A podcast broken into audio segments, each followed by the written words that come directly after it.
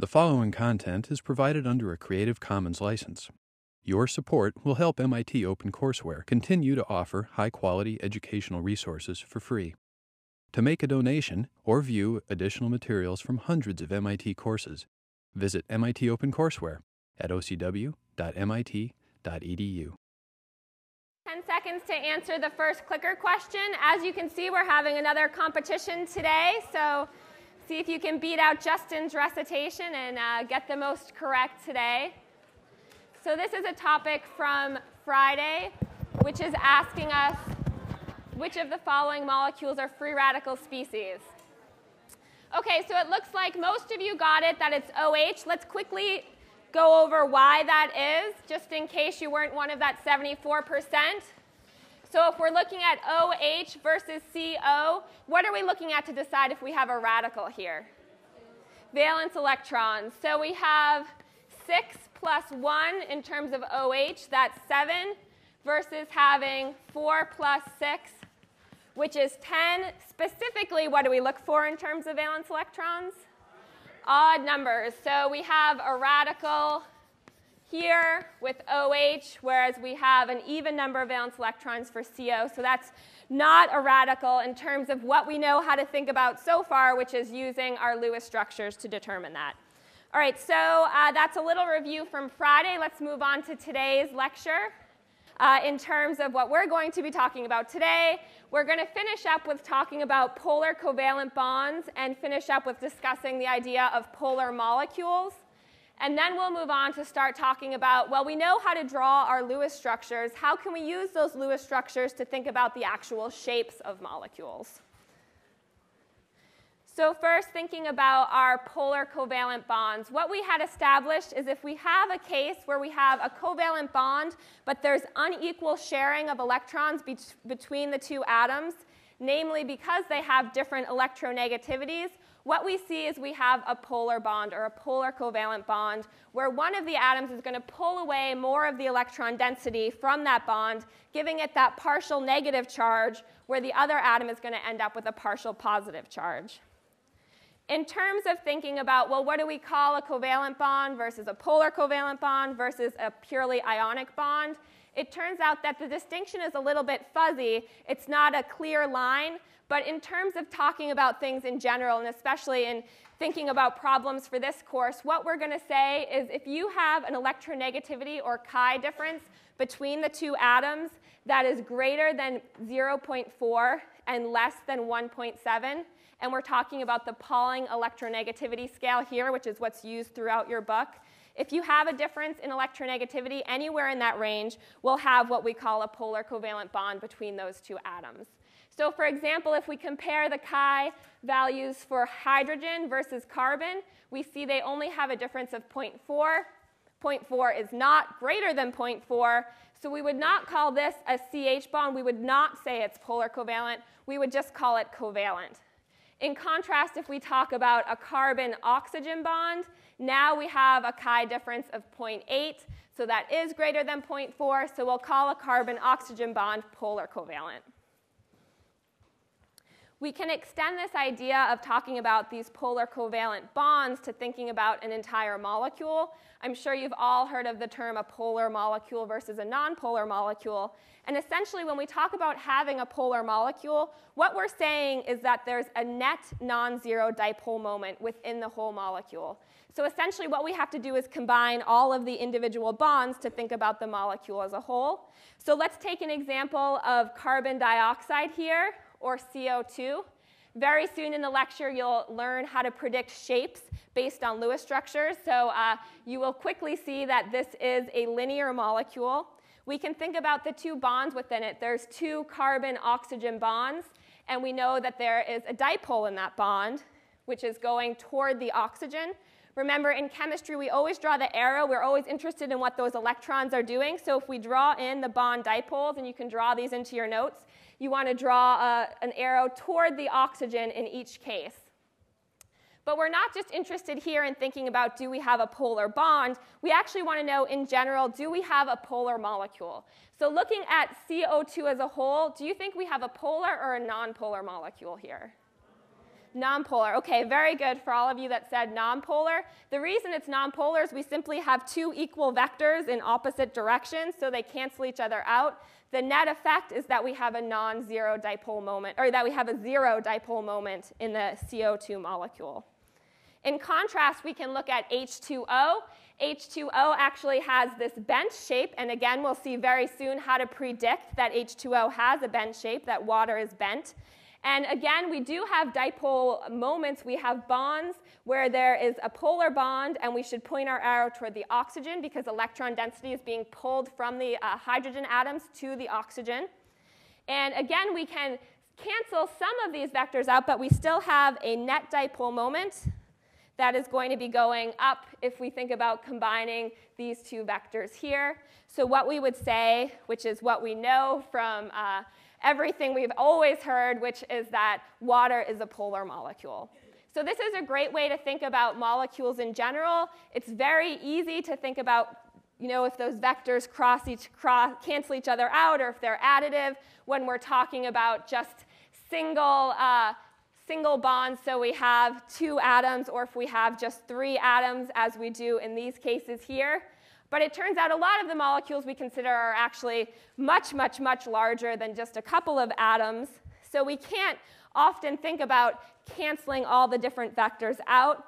And in general, when we're talking about these really large molecules, whether they're large organic molecules or we're talking about proteins, which can have thousands of atoms in them, instead of adding up all those individual polar bonds, what we do is we talk about the number of polar groups that it will have in the molecule. So we can think about a protein, for example, as having a lot of different polar groups or one that has not too many polar side groups. Uh, that's one way you hear people talking about proteins, and that has a lot to do with their sol solubility in water and also about how the protein is going to fold. Uh, but let's look at a little bit of a less complicated example than a protein with thousands of different atoms. Let's instead consider a couple of vitamins here, which instead have a few dozen different atoms in them. Specifically, let's look at vitamin A and vitamin B9. Does anyone know another name for vitamin B9? Um, no. I don't think I hear it. Does anyone say folic acid? Um, it's also sometimes called vitamin M. It's one of the vitamin B9 vitamins. There's actually other forms of vitamin B9, but this is one of the, the big ones that you hear about. Hopefully, you're all very familiar with folic acid because it's an important vitamin to take, especially if you're a woman, especially if there's any chance you ever might become pregnant uh, in any kind of near future time by accident or on purpose. Um, And the reason for this is because folic acid deficiency in pregnant women leads to neural tube defects in babies. And your, your brain develops very, very, very early uh, in pregnancy, the, the brain of, of an embryo. So it turns out that a lot of women don't realize they're pregnant while the fetus's brain is developing. And if these women are not getting enough folic acid, you can end up with spina bifida, which is an absolutely devastating and very preventable disease, or other neural tube defects. Um, so hopefully, if you're not familiar with folic acid, you'll become familiar at least within the next 10 or 15 years or so before uh, you're thinking about maybe on purpose becoming pregnant at some time. Uh, vitamin A, you've probably all heard about growing up, getting enough of your carrots so you can see at night. Vitamin A is important for eye health. Uh, but just looking at the structure of these two molecules, knowing what we know so far about general chemistry, we can already say a lot about how these are going to function in the body or how they'll be treated in the body. And specifically, let's take a look at which of these two molecules has more polar bonds and see what that tells us. So take a look at your two structures and tell me which has, between folic acid and vitamin A, more polar groups within the vitamin.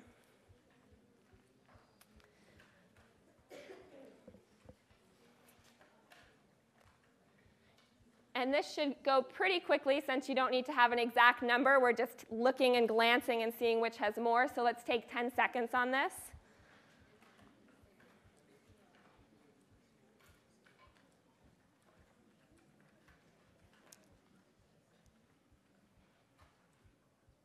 All right, great. So most of you said folic acid or vitamin B9. So let's switch back to our notes and take a look at why. So vitamin B9 has more polar bonds. It's very easy to see once I highlight that it's not even a close call at all. We have a bunch of different polar bonds in B9 versus just one in vitamin A. Remember, the CH bond we're not calling polar covalent because it only has an electronegativity difference of 0.4 between the two atoms. So what we know is that vitamin B9 folic acid is more polar. Remember, we also just said that water is polar. So would we say that B9 is water or fat soluble? It's going to be water soluble. Everyone knows the uh, saying like dissolves like.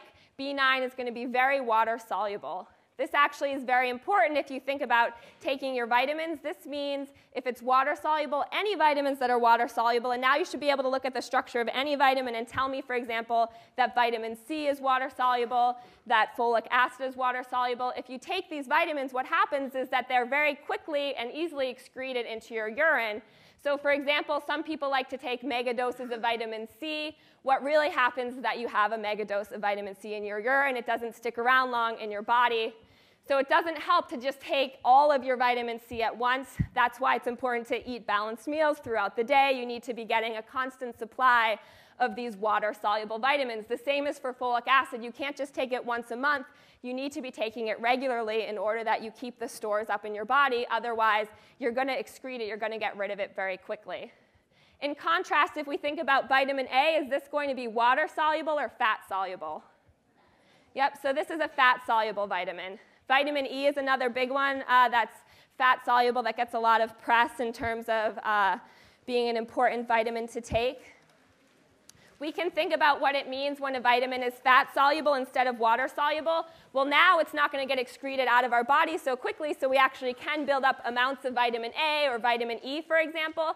But that can also pose a problem if you think about uh, biologically what's happening. And up here, I just showed two different supplements that I found on the internet. This is uh, one a day vitamin, it has about 100% of what you need of everything. And then this vitamin is one that I found that's supposed to really help you with your eye health. If you have bad vision instead of glasses, they suggest that you try this vitamin here. And what you can see is that it has five times your daily value of vitamin A and 13 times what you need of vitamin E. Is this a good idea?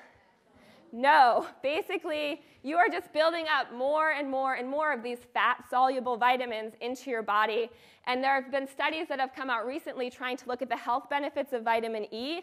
And in some of these studies, they give these mega doses, and instead, what they find is increased bleeding in these patients, uh, an increase in overall different types of death that can be happening you want to take your vitamins, it's very important, but you don't want to just build up and you want to think about is the vitamin that I'm going and getting 800 times what I need a day, is that a water soluble vitamin or a fat soluble vitamin? And using your chemistry, you should be able to very quickly take a quick look at that structure and figure out what kind of a vitamin that is.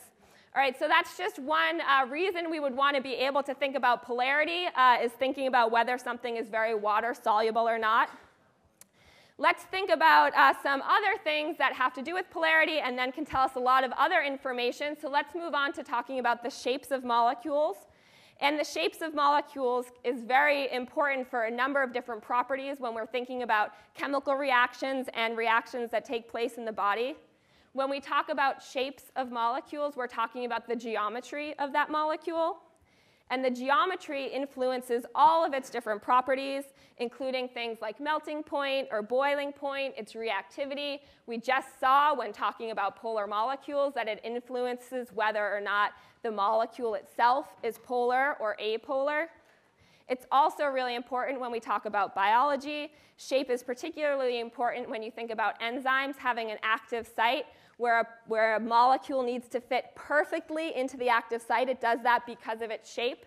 A quick example that we can think about is with sucrose. Does anyone know what sucrose is? It's just table sugar. Sucrose is that crystalline sugar that we uh, hopefully uh, use in most of our sugar intake as sweeteners. A lot of times we use corn syrup, which is often not sucrose, um, and which tends to be not always as good for us, uh, though anything in too much excess is obviously a non ideal situation. But in order for us to use the energy from sucrose, sucrose is made up of two individual sugar monomers. It's made up of a monomer of glucose and one of fructose, a six and a five membered ring. So, in order for our body to use it, we need to break it into its monomers. And if we do that, we can do it by what's called hydrolysis. Sucrose in water breaks down into its two monomers. Now our body can use it. The problem is this process takes on the order of 10 or maybe 100 years in order for us to get enough of the sugar broken down. That's why we need an enzyme molecule, and the enzyme in our body is called sucrase. Sucrase breaks down sucrose. It catalyzes that reaction, so it happens very quickly.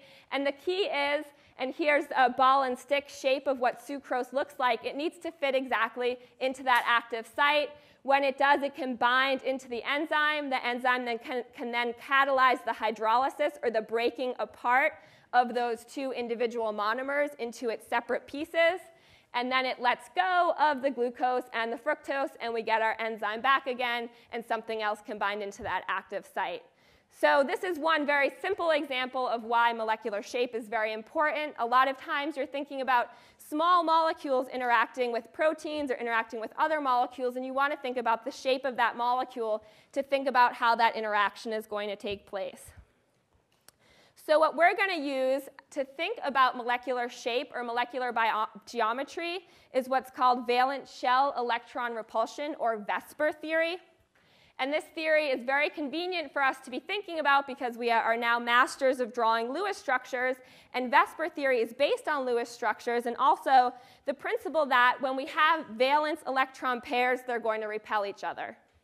This makes sense anytime you have negatively charged electrons, you want to get them as far away from each other as possible because they're all negatively charged. And the other principle is that the geometry around that central atom, which you've identified as the central atom in the Lewis structure, is going to be such that it minimizes the repulsion between those uh, either bonding electrons or the electron pairs.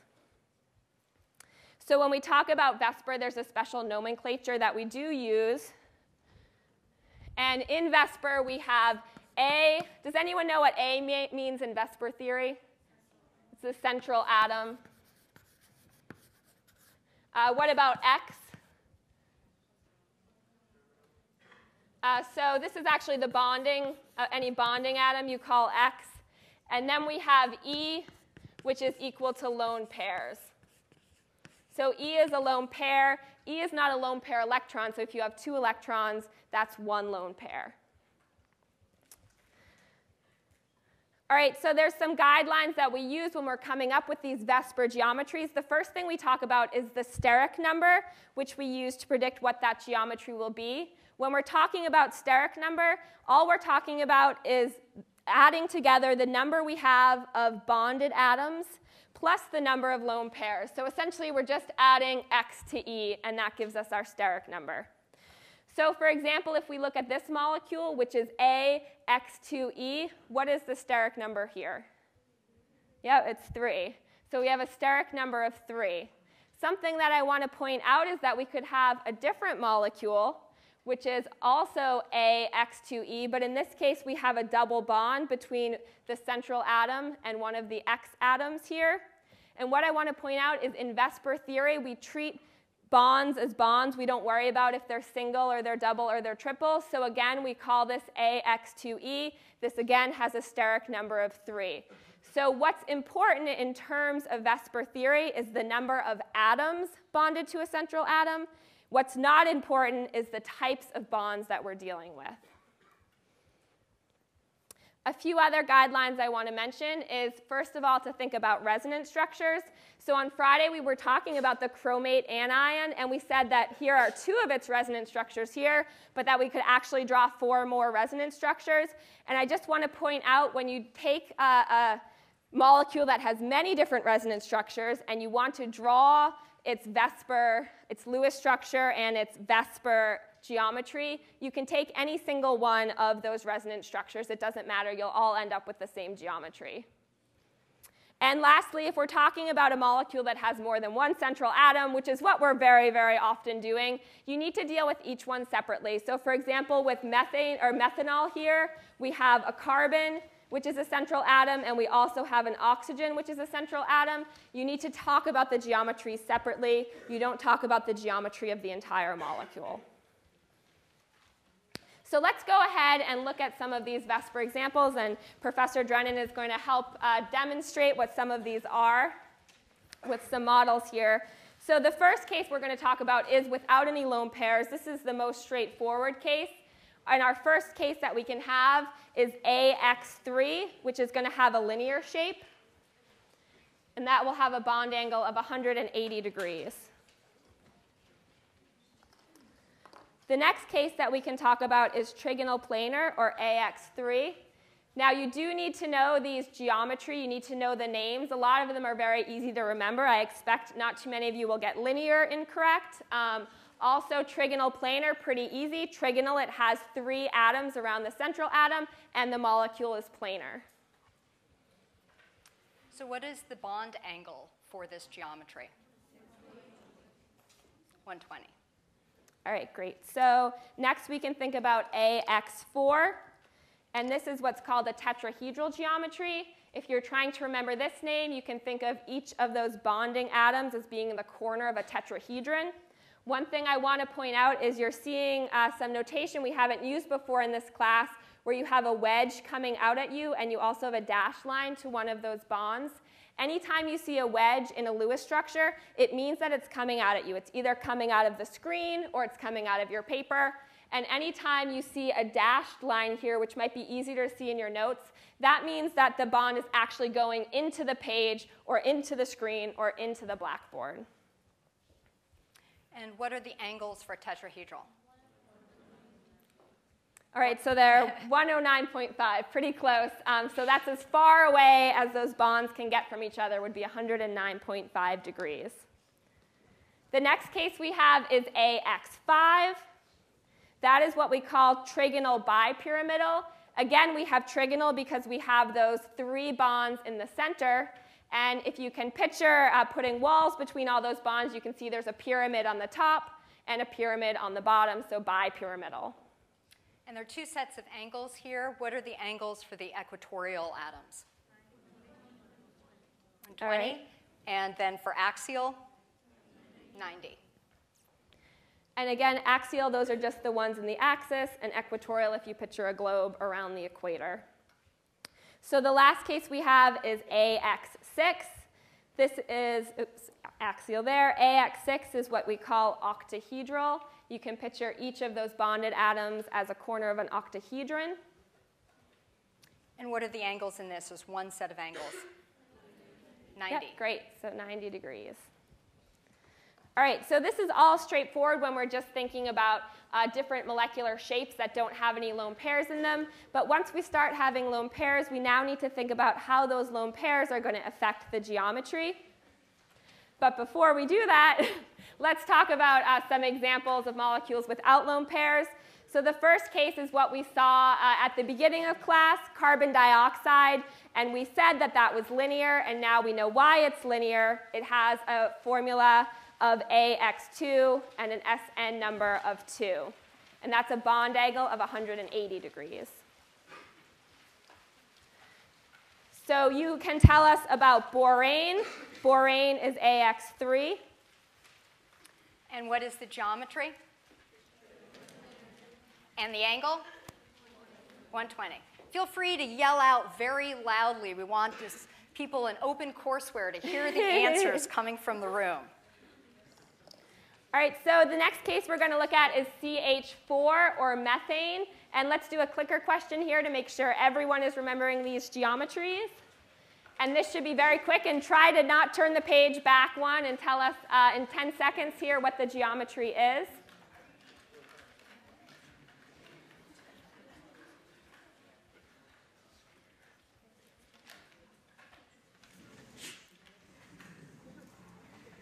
Ninety-eight percent. That is a new record. Very good. Tetrahedral.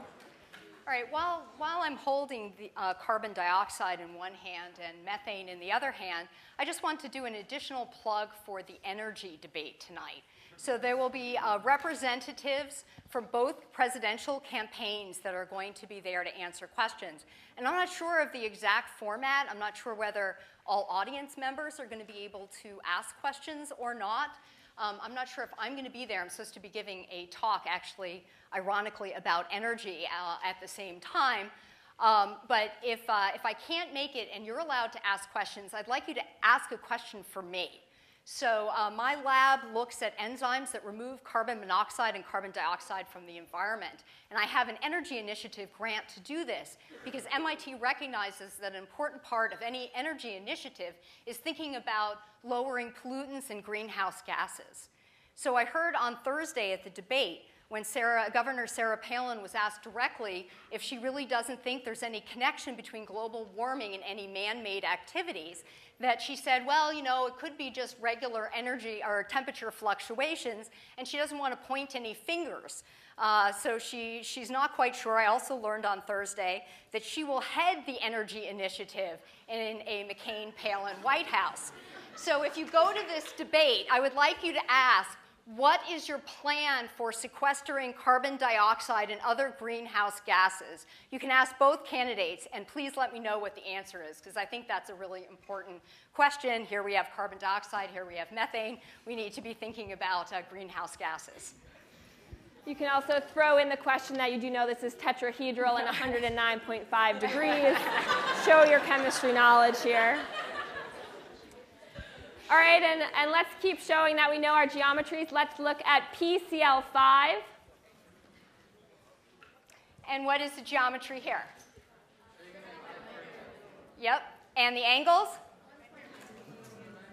One, 120 and 90. So 120 equatorial and 90 axial. And last we, has, we have SF6. So what is the geometry here? Octahedral and angle 90. All right, so there's our set of examples, one for each for those shapes or geometries that have no lone pairs. And now let's think a little bit about once we do have molecules with lone pairs. And the biggest point to keep in mind when we're comparing lone pair electrons with bonding electrons or electrons in bonds is that when you have electrons in bonds, they have less spatial distribution than lone pairs. So that's just a way of saying that electrons in bonds, they take up less space. So when we think about lone pair electrons, they're taking up more space, and this means that they're going to experience more repulsion in, dis- in thinking about the lone pair electrons with either other lone pair electrons or with bonding electrons. So let's think a second about the order that this will be in. The biggest repulsion we would feel is if we have two different lone pair electrons or lone pairs. They're going to have the most repulsion. In the middle is if we're talking about a lone pair with a bonding pair. And then the least repulsion is going to be between two bonds or two bonding pairs of electrons. So let's look at an example of where this comes up. So the first example I'm going to talk about is a molecule that has the geometry of a seesaw shape. Uh, and once we get to having Professor Drennan actually show you that shape, you will never forget.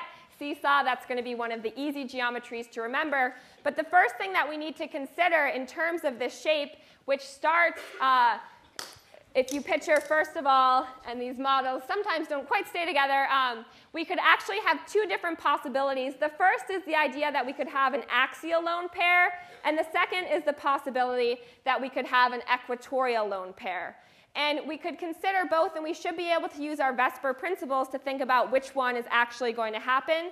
So if we think about having an axial lone pair here, that would mean that these lone pair electrons are going to be within 90 degrees of three different lone pairs. And actually, we'll see later, it will be more than 90 because they're actually going to push them down. But in terms of considering how many bonding electron pairs they'll repel strongly, what we care about is anything within 90 degrees initially. So what we would see with the axial lone pair is that we have three lone pairs that we're going to very strongly repel. Now, would you tell me if we think about an equatorial lone pair, how many different bonding electrons or bonding pairs that will strongly repel if we have an equatorial lone pair. So you, you might need to look at your notes to actually uh, compare these two before you submit your answer up here.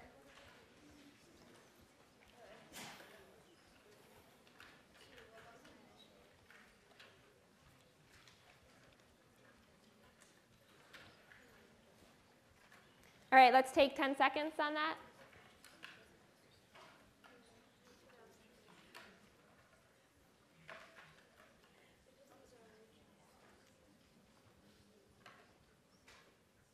Okay, strong showing with the clicker questions today. It's going to be a, a tight race for the uh, clicker competition.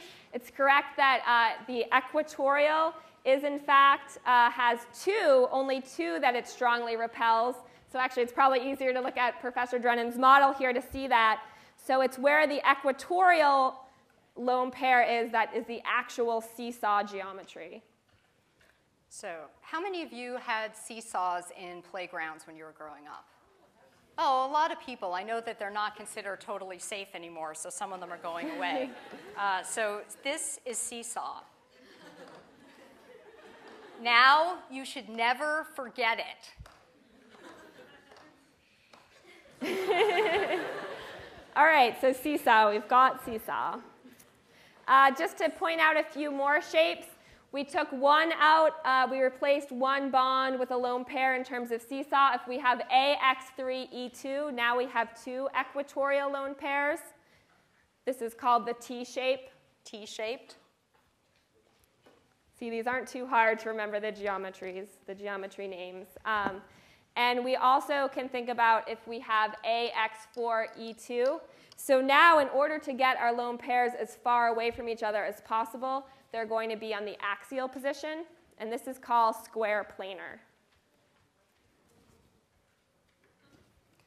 So this is easy to remember, square, also planar. All right, so let's talk a little bit now about what the actual angles are between bonds when now we have these lone pairs present. And remember, what we said is when we have a lone pair of electrons, they actually are going to have more repulsion than if we just have a, a CH bond or a bonded pair of electrons. So essentially, what that means is that in molecules that have lone pair electrons, so for example, if we look at NH3 or ammonia versus methane here, and uh, Professor Drennan is showing those models to you here, what you end up seeing is actually that the bonding angle in NH3 between the NH bonds is smaller. And you can't see it with these mo mo models because are, these are not actual lone pairs. Um, but if they were actually repelling each other, they would be pushing those bonds as far away as possible. Um, and instead of being 109.5, you'd see that the angle is now 106.7. So it's a smaller angle between bonds because you have more repulsion from those lone pairs pushing those bonds down. We can also think about the influence of atomic size in terms of this effect. Uh, so first of all, what happens to atomic size as you go down the periodic table? Good, it increases. So we have size increasing as we go down the periodic table. Phosphorus is right underneath nitrogen on the periodic table, so phosphorus is going to be bigger than nitrogen. In terms of picturing what happens with those lone pairs, when we have a larger atom, the orbitals are also going to be larger. They can take up more space. That means these, these electrons, this lone pair electrons, are going to take up more space. This means they're going to push away those bonding uh, electrons even more. So would you expect the bond to be larger or smaller for PH3? Yeah, it's going to be smaller. So what we see is that angles between bonded atoms actually decrease as you go down a column on the periodic table. So the actual angles for PH3 are now going to be really quite a bit smaller. They're 93.3 degrees.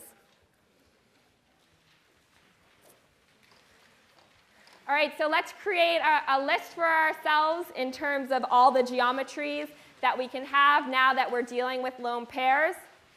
One thing I want to point out in terms of remembering the names of the different geometries, when you're naming a geometry, the geometry name, for example, if when we looked at square planar, we're only actually naming where the bonds are, where actual atoms are. The name doesn't really depend on the lone pairs. And also, when you draw a geometry, you don't always have to draw the lone pairs in, but you have to remember that the lone pairs are very much affecting the angles within your molecule and also the actual shape.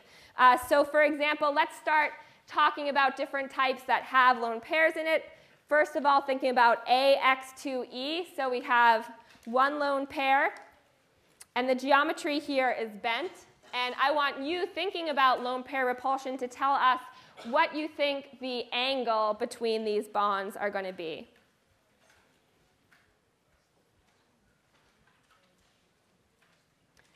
And let's take 10 seconds on that.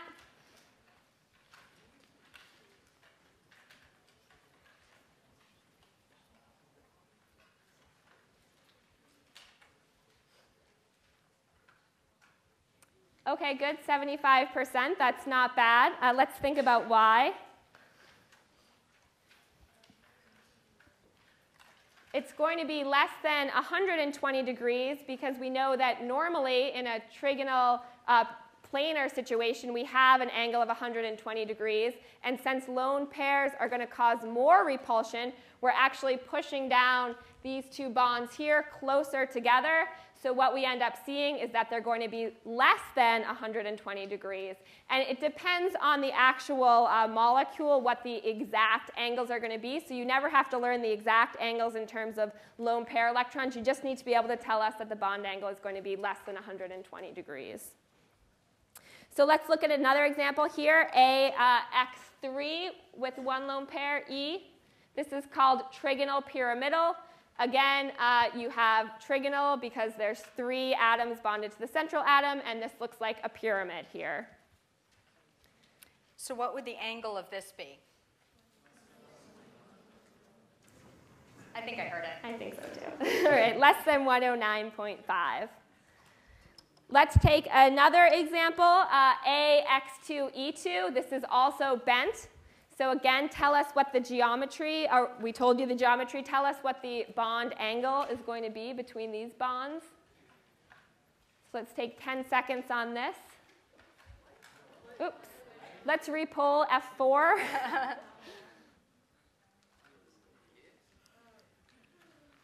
so 10 seconds again. Not going to happen. Just go to the.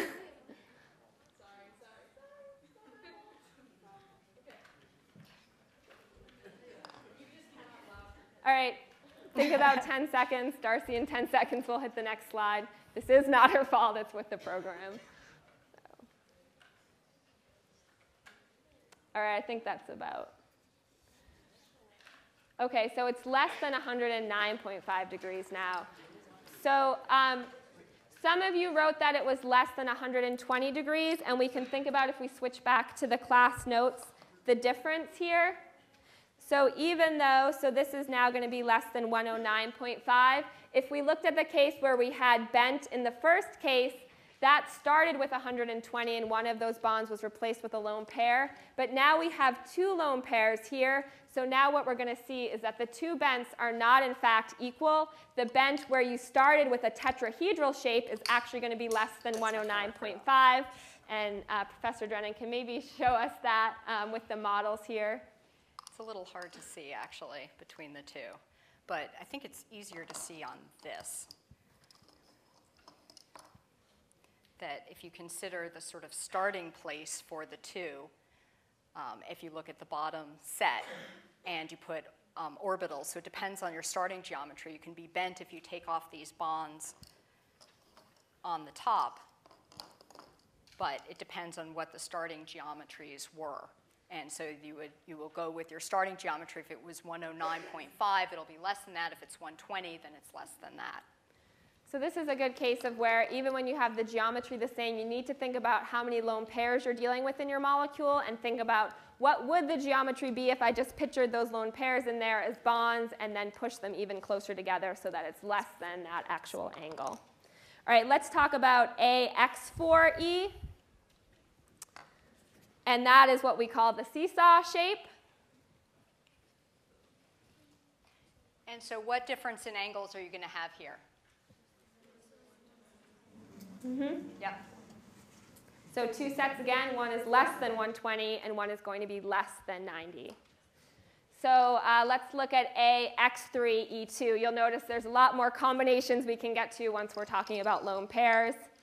This is called T-shaped, and we had briefly discuss that, but not mention what the angles would be.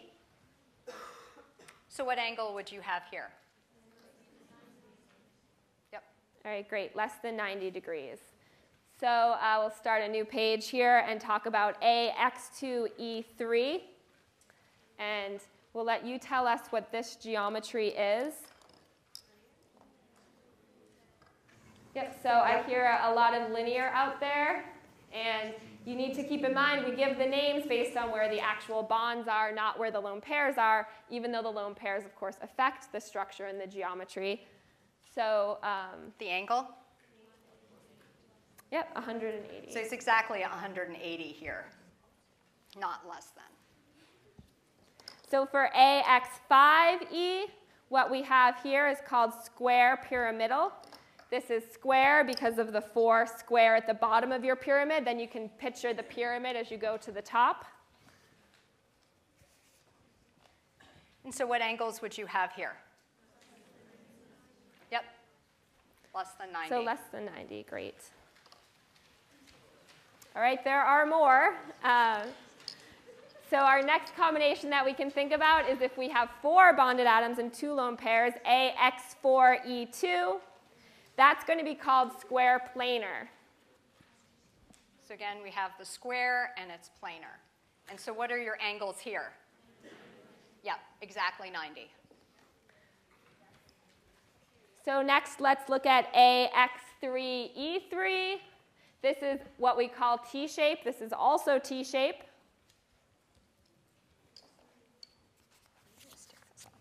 Okay. And angle here? Yep, I think we heard less than. It's less than 90 degrees.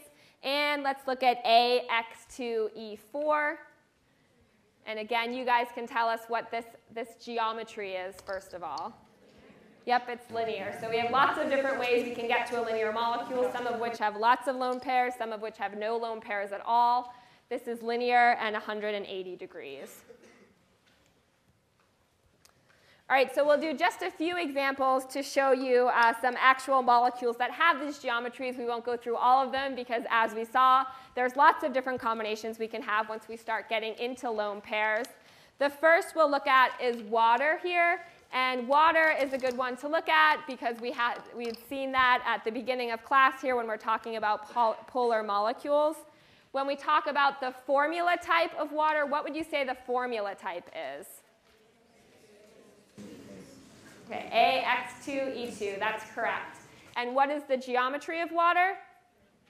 It's bent. So what we saw at the beginning of class was water is bent, and now you can see why and should be able to predict that yourself. I just want to mention that if you look in, depending on the edition of the book you have, uh, in one edition it's called bent, in the other edition it's called angular. We'll call it bent, um, but just remember that bent and angular, they're the same geometry. Let's look at another example, SF4. And uh, here it is drawn here. What is the formula type for SF4? I think I heard it, AX4E. And the geometry? Seesaw, good. All right, we never get seesaw wrong. That's, that's the easy giveaway one. All right, what about BRF3? This is the shape here. What is the geometry for oops, BF3? The original geometry, not the new geometry here. What was that? T-shape, that's right. BF3 is T-shaped. Okay, that one gets retired.